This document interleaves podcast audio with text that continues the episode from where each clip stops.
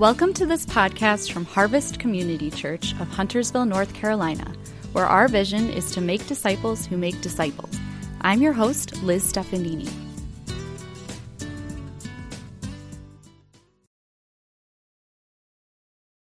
So I want to start by putting up a picture of two dinner plates. Turn to somebody around you and answer that question. How are they alike? How are they different? All right. Um, we, we, will, we will come back to that question later in the message. And it, believe it or not, it does have something to do with John 17. Our passage today is John 17. I invite your attention there.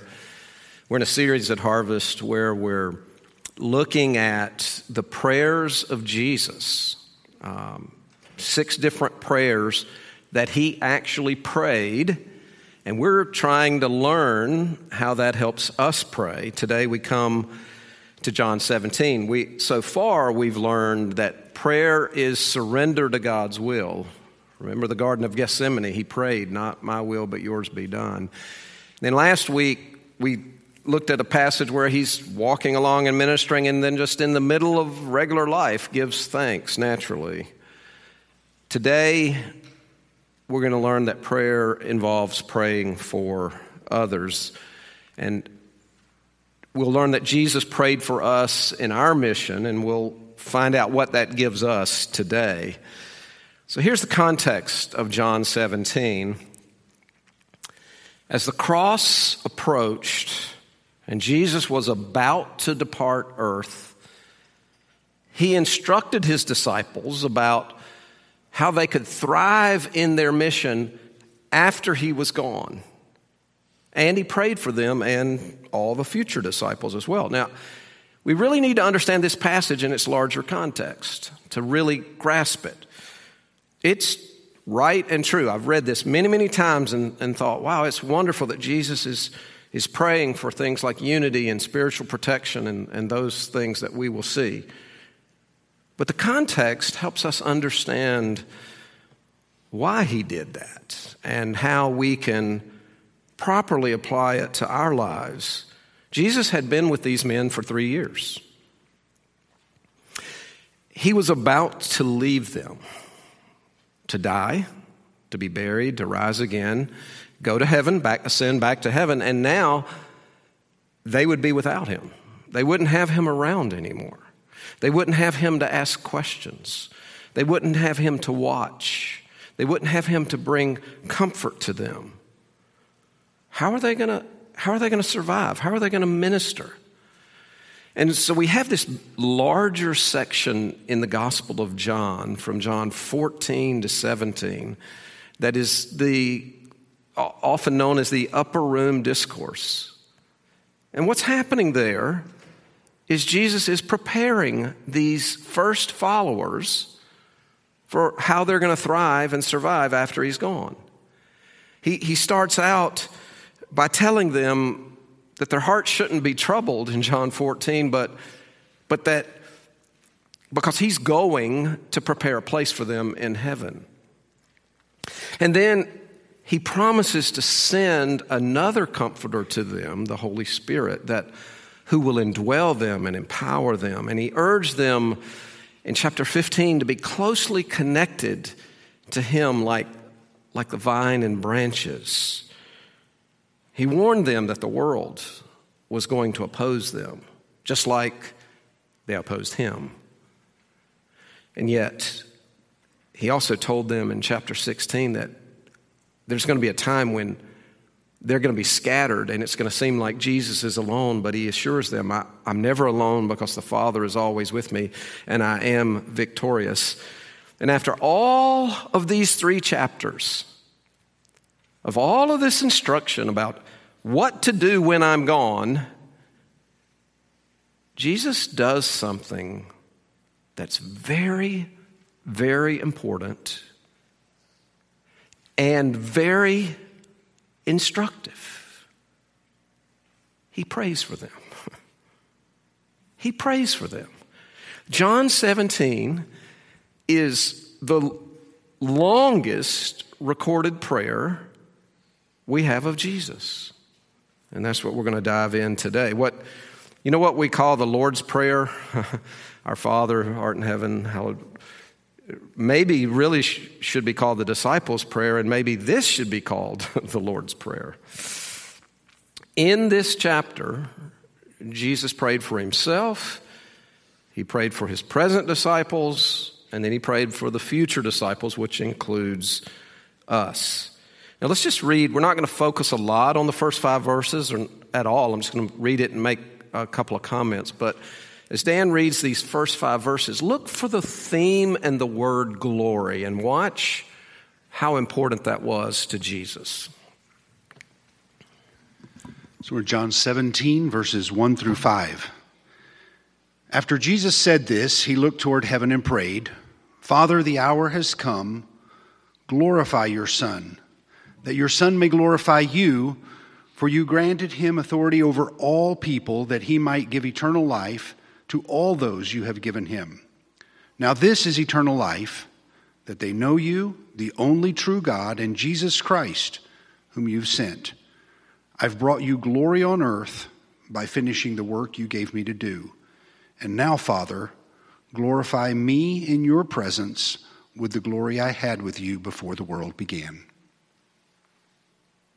This is the third prayer that we've covered of Jesus so far, and they're very different from each other, but there's one thing they all have in common, and that is Jesus prays Father. he uses the phrase Father the Aramaic term daddy, uh, Abba, which is an intimate word that small children would use of their fathers. And that's, that, that's kind of unheard of in those days. Um, he, he taught his disciples to pray our Father, but we don't really have records of individuals doing that. Jesus does that here. And it's, this is a rich passage, these first five verses. At some point, maybe we'll come back uh, at some point. We might teach all the way through the Gospel of John and and see all the richness that is in these verses. But let me just summarize and say that God the Son, Jesus, is eternally one with God the Father. He, they always have been one, and they existed in eternity past until the point when Jesus came to earth as a human being and took on the name Jesus. The Son took on the name Jesus. So there was glory in the past. He lived and existed in a manner equal with God. And yet, he gave some of that up to come to earth. Now, he didn't stop being God, he didn't give up his being, but he did give up his lifestyle or his functionality, his full independent use of all of those divine attributes. And so there, he, when he lived on the earth, he was human and he got tired and weak, and it wasn't the same glory that he had before. And now he's praying that God will glorify him. This is not a selfish prayer at all. It's not like, oh, give me glory, give me glory, give me glory. Think about it. What was it going to take for God the Father to be glorified in God the Son? It was going to take the crucifixion. And Jesus knew that. He's almost there. And this is almost like a surrender prayer. He's saying, God, the, oh Father, I'm ready. Glorify your Son. Now, it's, it's very sacrificial. I think, for Jesus to pray this? Well, again, that sets the tone for his prayer. He, we, we're like we're listening in, but, but now I want us to focus on how Jesus prayed for his disciples, both those that lived then and all of us now. And we're going to look at a few ways. So, um, uh, the first way is he prayed for their spiritual protection. Skip down to verses 11 to 16 and let's, let's read that together. Uh, John 17, 11 to 16. I will remain in the world no longer, But they are still in the world, and I am coming to you, Holy Father. Protect them by your power, by the power of your name, the name you gave me, so that they may be one as we are one. While I was with them, I protected them and kept them safe by that name you have you gave me. None has been lost except the one doomed to destruction, so that scripture would be fulfilled. I am coming to you now but I say these things while I am still in the world, so that they may have the full measure of my joy within them. I have given them your word, and the world has hated them, for they are not of the world any more than I am of the world. My prayer is not that you take them out of the world, but that you protect them from the evil one. They are not of the world, even as I am not of it. I apologize. I'm used to reading and running the slides. I'm not used to hearing somebody else read and run the slide.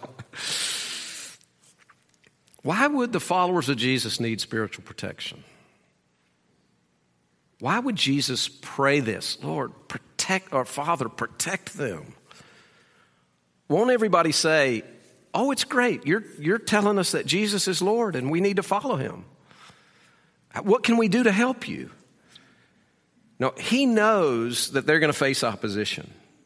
He knows that the world opposed him and that when he leaves, the world is going to oppose them.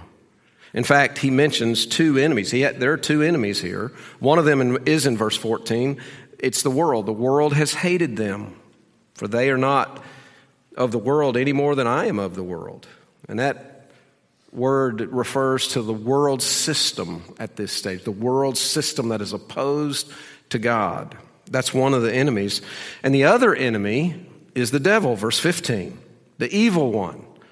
Um, they would see, you can see it highlighted there, protect them from the evil one. They would see firsthand what the devil could do because there were 12 of them, and one of them, Judas, was inspired by the devil to betray Jesus. And Jesus would say to Peter, one of those disciples, when he was about to be betrayed and arrested, he would, say, Simon, uh, I want you to know that Satan has desired to sift all of you, but I, I've prayed for you. And then, of course, we know what happened. And Peter, after he was restored, became a great leader for the church and wrote some of the scripture would actually write in 1 Peter 5 8, be alert and of sober mind. Your enemy, the devil, prowls around like a roaring lion looking for someone to devour. So Jesus prays for them spiritual protection. How many of you need spiritual protection? yeah. D.A. Carson makes an interesting observation. He says, the spiritual dimensions of this prayer of Jesus are consistent and overwhelming. By contrast, we spend much of our time today praying about our health, our projects, our decisions, our finances, our family, and even our games than we do praying about the danger of the evil one. Jesus models a way for us to pray for others, and that's praying for spiritual protection. Second, he prayed for them to be set apart for God and his mission. That's what we find in verses 17 to 19.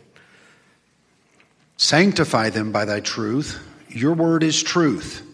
As you sent me into the world, I have sent them into the world. For them I sanctify myself, that they too may be truly sanctified. I think the key here, and possibly the key to this entire prayer, is the meaning of this word sanctified. I wish, I wish we had a screen and I could just see what everybody thought of when you heard the word sanctified, because it's a churchy kind of term, right? It's a religious kind of term, but it just simply means to be set apart for a special use. So, for instance, if I, like in my garage, um, I have a couple of rags that are sanctified rags. They are set apart for a special use. I only use it like if I'm checking my oil, there's, there's a rag that you know, sits in a certain spot. And I, I mean, I, that's the only thing I use it for. I wouldn't use it for anything else. If I decided I needed to check my oil and I couldn't find that rag, and I went in the house and got one of the linen napkins off of the dining room table, how happy do you think my wife would be in that moment? No, that's a sanctified napkin. It's set apart for people's mouths and their faces, right? So when you set something apart, it's like it has such a special use that you have to devote it to that and that alone.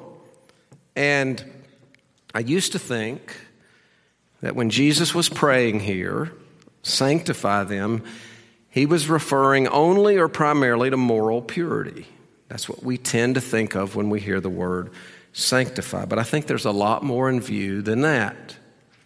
God is holy, He is pure, He is set apart. And anything that is dedicated to God is holy or sanctified. In the original, these, these words uh, are from the same, are very similar to each other. The noun holy means in, in the Bible means something that's set apart for God. So, for instance, in the Old Testament, you had uh, people like Jeremiah, the prophet, that uh, he was set apart before he was born. And God told Moses to anoint Aaron and his sons to consecrate them so they could be serving as priests or set apart them as priests. In the New Testament, broadly, you have both the overtones of this moral purity involved with sanctification as well as being set apart. But in John, it's interesting. In John's usage, uh, this word only appears one other time, and that's in John 10:36 where Jesus describes himself as the one whom the Father and here it is set apart at his very own, as his very own and sent into the world. So, in other words, John thinks of being sanctified as being set apart to do a specific task. Now, watch how it goes here on your screen, verse 17. Jesus prays that God would sanctify the disciples, and we learn how it happens. It happens, it happens through the truth right? Sanctify them by the truth. Integral to being a, servant of God is thinking his thoughts, allowing his truth to shape us, to shape our minds and our hearts and our lives. Now, the truth, Jesus is the living truth. He is the Word of God. And now we are fortunate to have the written Word of God which is the truth that helps us be sanctified. So Jesus is praying that through the word, through the truth, they will be set apart for God, reserved for God's service.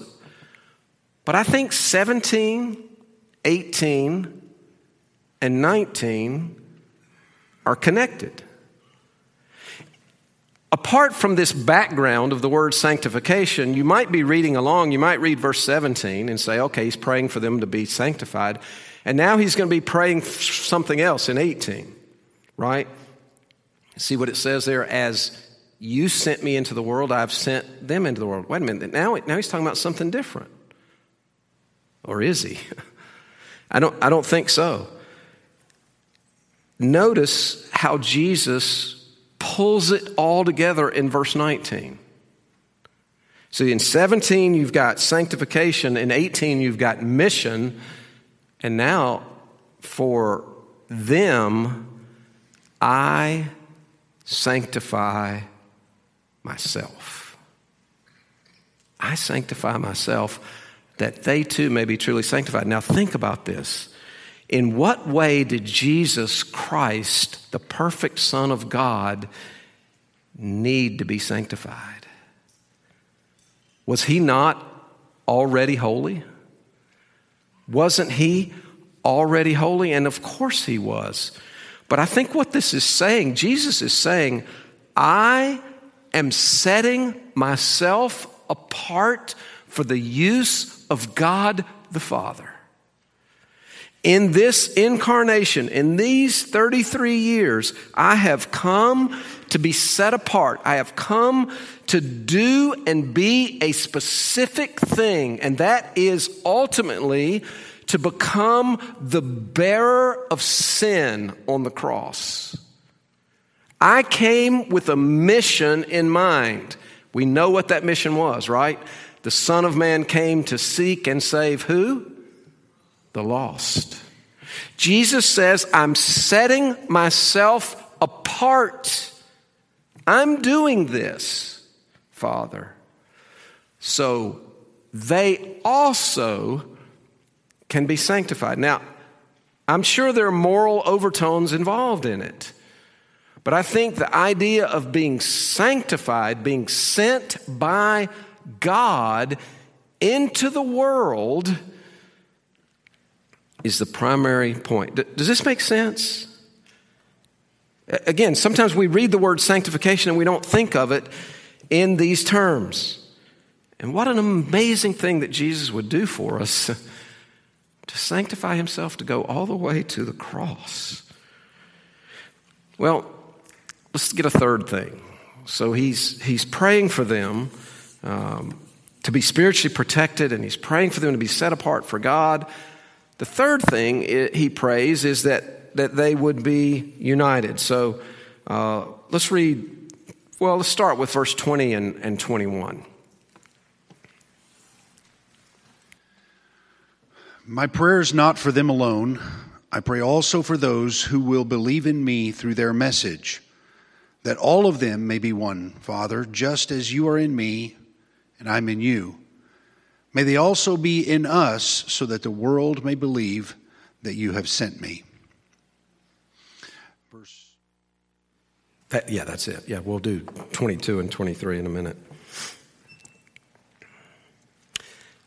Our community group, like many of yours, are going through the 40 days of prayer um, during this season. And Friday night, uh, the leader asked the question, What does unity look like? And just immediately, a couple people just jumped all over it and said it's being committed to a common goal or outcome. It's some sort of commitment to work together. And that's what Jesus is praying for here. He is not praying when he talks about unity, that the disciples will think alike on every small issue. That, that's not unity necessarily. He's praying that they would all be committed to the truth of the gospel. That's unity. That they would be closely connected to each other, which we know happens from other passages through humility and selflessness that solidifies unity. He is praying that they would commonly focus on the glory of God and His mission in the world, and that's furthered by unity. That is what He is praying for. Why is it important for believers to be united? Why does it matter that Christians are one? What will be the result? Look, look what it says there so that the world may believe that you have sent me. Now, think about why this is significant. We as Christians make an audacious claim that would be ridiculous if it weren't true. and that claim is that there's only one way to heaven, and that's through Jesus Christ and what he did. And many people in the world think it is a ridiculous claim. We claim that Jesus is not one of many ways, but he is the way, the truth, and the life. It is a stunning claim. And what he's praying here is that one of the ways that people will understand the truth and the reality of Jesus is when they see what he can do to unify people that are different from each other. Then the world may believe that you have sent me. Let's, let's read verse 22 and, and 23 now.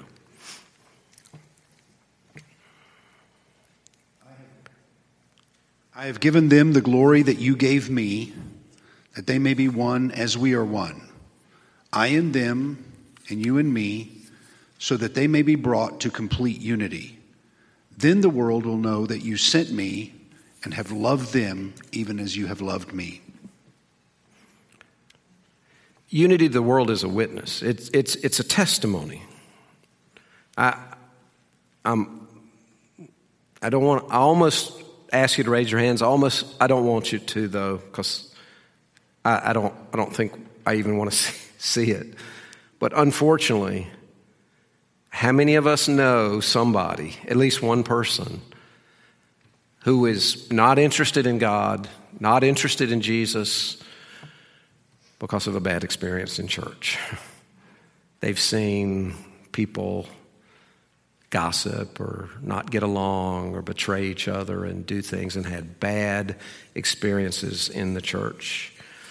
And you know, the local church, the local body is where this takes shape. Now, there's, there's unity in all the body of Christ, it's one body of Christ. But the local body, like our church, is an expression, a local expression of the body of Christ. This is where it takes shape. Week after week, month after month, year after year, we love each other, we serve each other. And our vision for the, the church is not that we would just be a gathering place on Sunday morning where you come in and, and, attend a service and then you go out into your life all through the week without any interaction with each other. But through the week, you would continue to serve each other and love each other and know each other and pray for each other and serve together. That is unity. And that is um, fundamentally theologically accurate because God has made the church one. We find out in Ephesians. And Paul prays that we would maintain the unity that is already there. So, the importance of loving each other and being united, it, it helps us, it builds us up but that's not all the benefit to it. Um, part of the benefit is what it does for the lost world. Look what the result is. The wor- then the world will know that you sent me and have loved them even as you have loved me. It's a great witness. Think about a goal. Think about praying for other believers. Think about praying for our church. Think about praying for other churches that there will be such unity and love and oneness that unbelievers who are really looking for something, even whether they know it or not, will be drawn and they'll go, Man, I, I want that, right? Speaking of the church, as seen in this passage, Bruce Milne says that evangelism is a community act. It's not an individual act, it's a community act. He said he writes the preacher is only the spokesperson of the community. The gospel proclaimed from the pulpit is either confirmed and hence immeasurably enhanced or it is contradicted and hence immeasurably weakened by the quality of the relationships in the pews. In this sense, every Christian is a witness. I think that's, a, that's worth thinking about. Well, there's one more thing that Jesus prayed for here he prayed for them to grasp his glory and his love. So, verse 24.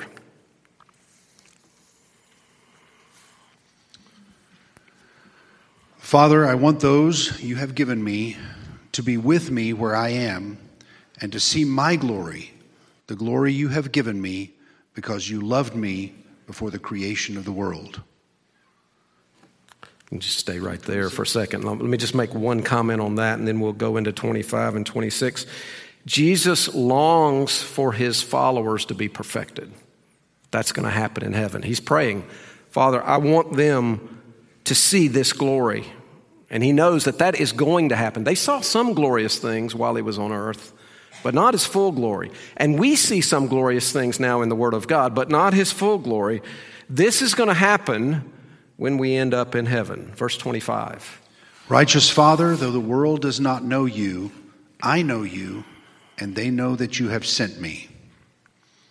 I have made you known to them and will continue to make you known in order that the love you have for me may be in them and that I myself may be in them. Notice in verse 26 what Jesus is going to continue doing for his followers. He's going to keep revealing God the Father to them so that they and we can experience the same love that God the Father has for the Son. So as, as Jesus keeps revealing to the disciples the unity and love that exists between God the Father and God the Son, it's going to be experienced also by the disciples themselves. They're going to have Jesus present with them. It is astounding to me that the God of the universe includes us in his glory. He doesn't need any of us. We need him desperately, but God does not need any human being for him to be any more glorious than he is. And yet, he includes us in this. And Jesus is praying. Think about what Jesus is praying. I want these followers, these disciples, these very disciples that are going to betray him and fail and argue with each other about who's the greatest and run away. He wants them to understand the glory that he and the Father experience and the love that God has for them. And he doesn't only, doesn't only pray it for them, he's praying it for all of us. We're in the section where he's moved beyond them. And he said in our memory verse for last, for starting today and through next week, is that I'm not only praying for them, I'm praying for all that are going to come to believe in you. We do everything, of course, for the glory of God. But note that God has included the church in his glory. Sometimes people get nervous, like, oh, we don't want to have a man centered gospel or a human centered approach if we focus so much on, on how much God loves people and this and that. It, it's all for the glory of God, but somehow in the glory of God, right here, He is including the church. Now, think about this Jesus sent his disciples on mission. That's what it was all about. That's why he walked with them for three years to train them. He's about to leave. They're going to be without him, and he gives them clear instructions, but he does more than instruct them. He prays for them. He prays for them. Do you ever feel like the mission of making disciples of all nations, or even of those people in your cul de sac, is too daunting of a task for you? This prayer reminds us that we are not called to go do that mission in our own strength. This was Jesus' idea. And He is the one that prays for us in that mission. It's in intimate and vital oneness with God that we can carry out that mission. We can feel weak, and we are weak. And I'm not just talking about Mr. Simus here. We're weak spiritually, right? We're, we're weak to be able to really change the world and impact the world. Sometimes our motives get off track. Sometimes we're distracted. Sometimes we're afraid. But lift your heads up today, church. Take your heads and your eyes off of you and your weaknesses and your uncertainties and your failures and look back to our Savior who set the mission in, in place. And not only set the mission in place, but said, I am going to pray for you in that mission. That's amazing to me. That's amazing to me. Everything we do, all of our prayers, all of our proclamation, all of our acts of service began with and are empowered by this amazing prayer that Jesus offered up to God the Father as he presented us and the mission to God. So here's God's word for us this morning. Jesus prayed for us in our mission, and that gives us encouragement, power, and a model. It encourages me that Jesus prayed for us. It, it gives power because there's power in his prayer. And it also gives us a model of how we can pray for each other. Well, let's bring back our two dinner plates. I know some of you have been waiting for this moment. The deep theological question for today is which plate reminds you the most of Jesus' prayer? Now, the plate on the right, your right, is one meal, right? But it has different components. There's uh, I guess that's roast beef and some potatoes with a little gravy on it and, and green beans. It's, it's three different things, right? It's three different things. I'm, I'm not one of those people. I can't think of anybody into it right now. Nobody's coming to mind, but I feel like I've met people who, like when they go to eat, they eat all of one thing on their plate, and then anybody like that or know anybody like that? Okay, some people are pointing. There, it's different things, right? Now, the plate on the left, the spaghetti, it has different elements to it, for sure. I mean, there's pasta in there, you got the noodles, you got the sauce, the marinara sauce. You also have some, some meatballs in, in that one, and there's a little bit of cheese in there.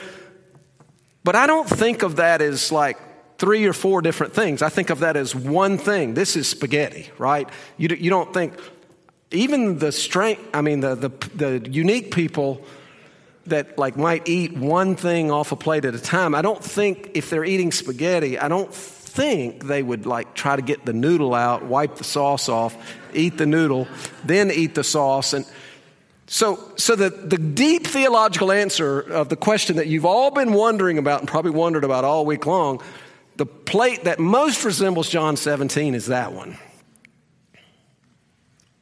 And here's why I say that. I was chatting with somebody this week or texting.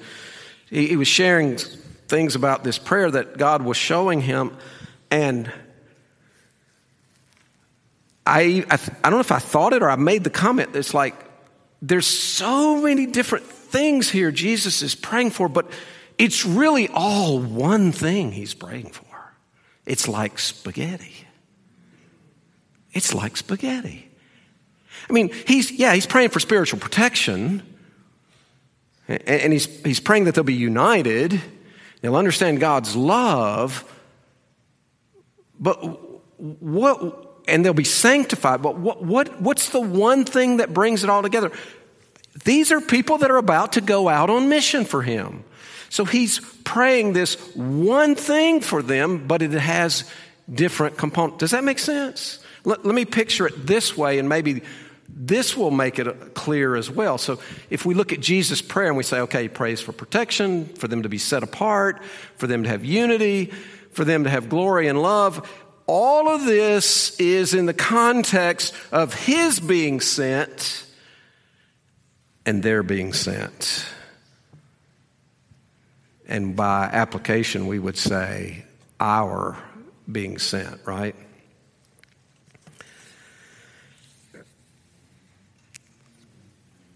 How does this affect us? Let's wrap it up so we can pray for each other. How does this passage affect our lives? Let me give you two really quick things. And the first thing is I would encourage you to receive the glory and love of Jesus Christ. I don't know who's listening here in person or online. I don't know if some of you have never received Jesus personally, you've never really understood who he was, that he is equal with God the Father, and he bore our sin. He paid our price. He's not just a good religious leader and teacher, but he's actually the Savior of the world, and he died to pay your sin. And he did it because he loved you and wants you to be saved. If you have never opened your heart to him, would you do that today? And believer, this is not just for unbelievers. Believer, those of you who already are believers as well, think about how much He included us and wanted us in His glory.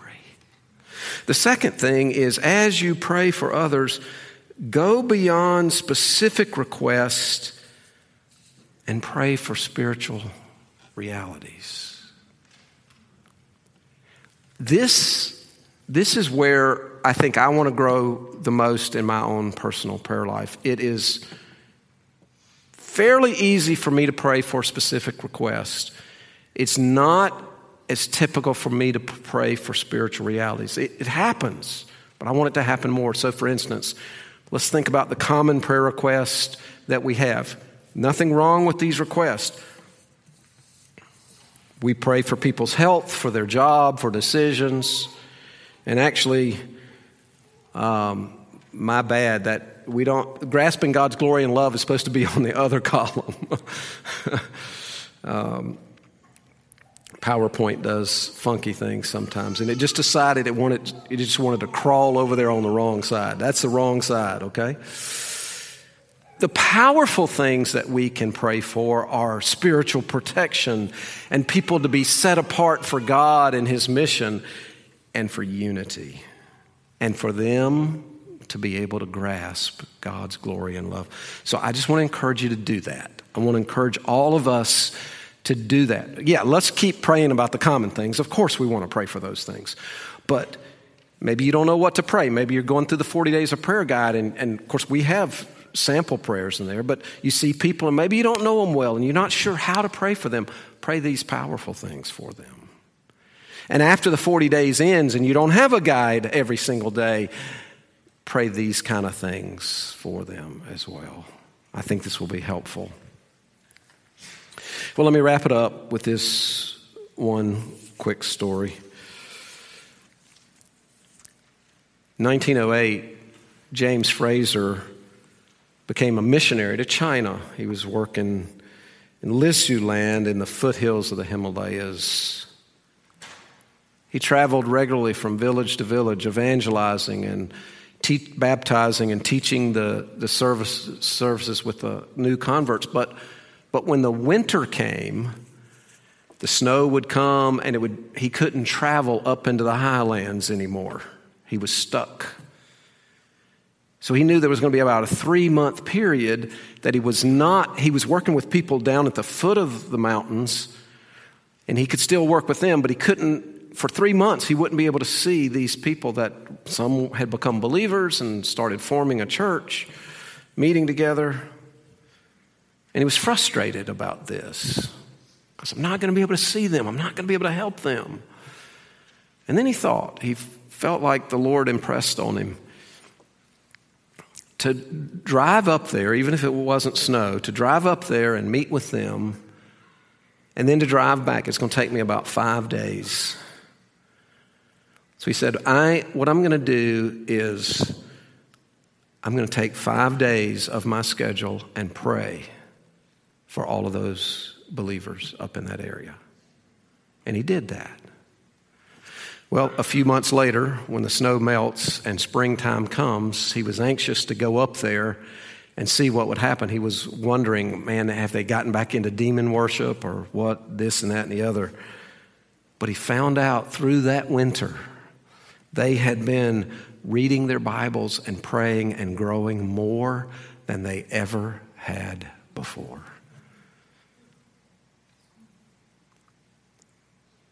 Now, God uses our service for others.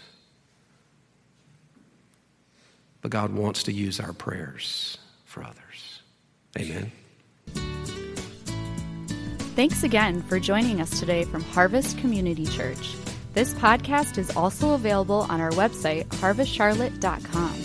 Please go there if you want to send a question or comment, learn more about our ministries, or find out how you can donate to support the podcast.